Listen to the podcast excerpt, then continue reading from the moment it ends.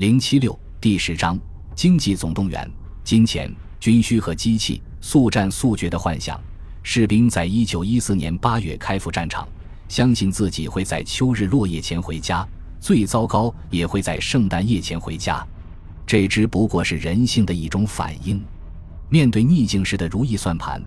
不过是人们应对逆境的一种机制，而并非对战争持续时间与其本质的战前的洞察。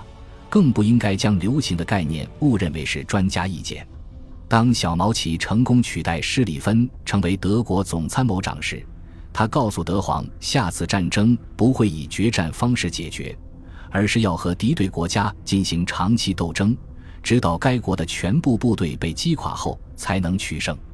这样说来，小毛奇仅仅是在重复利用其杰出的叔叔的智慧，而他自己并没有单独思考这个问题。1914年8月，基奇纳成为英国负责战争的国务大臣，他建议内阁要做好准备，应对这场将要持续3年的战争。士兵有3个理由去参加这场漫长的战争。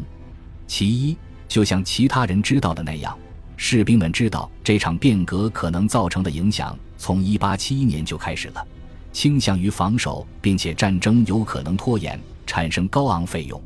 其二，广泛的发动战争总动员，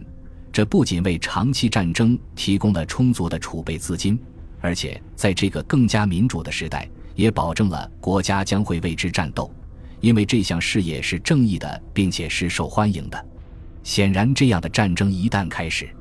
将很难停止下来。其三，1914年成立的联盟集团意味着，对某个国家取得决定性胜利，并不能够解决战争。正如施里芬一样，小毛奇的问题是德国军队不能接受这份分析的原因。英国、法国和沙俄3国的国家收入总和比德国和奥匈帝国的收入总和多 60%， 甚至在和平时期，3个协约国的军费开支也要远远超过同盟国的开支。在大规模军队时代，协约国的人口基数比同盟国多5倍。一场持久战注定会使德国战败，唯一让同盟国感到安慰的是，对手伟大不掉，他们的殖民地有着广阔但落后的领土，这让协约国有一些负担。协约国的人均国内生产总值仅仅是德国和其联盟国的一半。施里芬正是因为认识到长期战争存在的危险，所以制定了一项对抗法国的短期决定性战役行动计划，但由于他知道战术和战略上的逻辑影响了其解决方案，于是采用经济和金融上的论据来支撑其立场。他认为战争持续时间不会太长，因为各个国家经受不起长期的战争。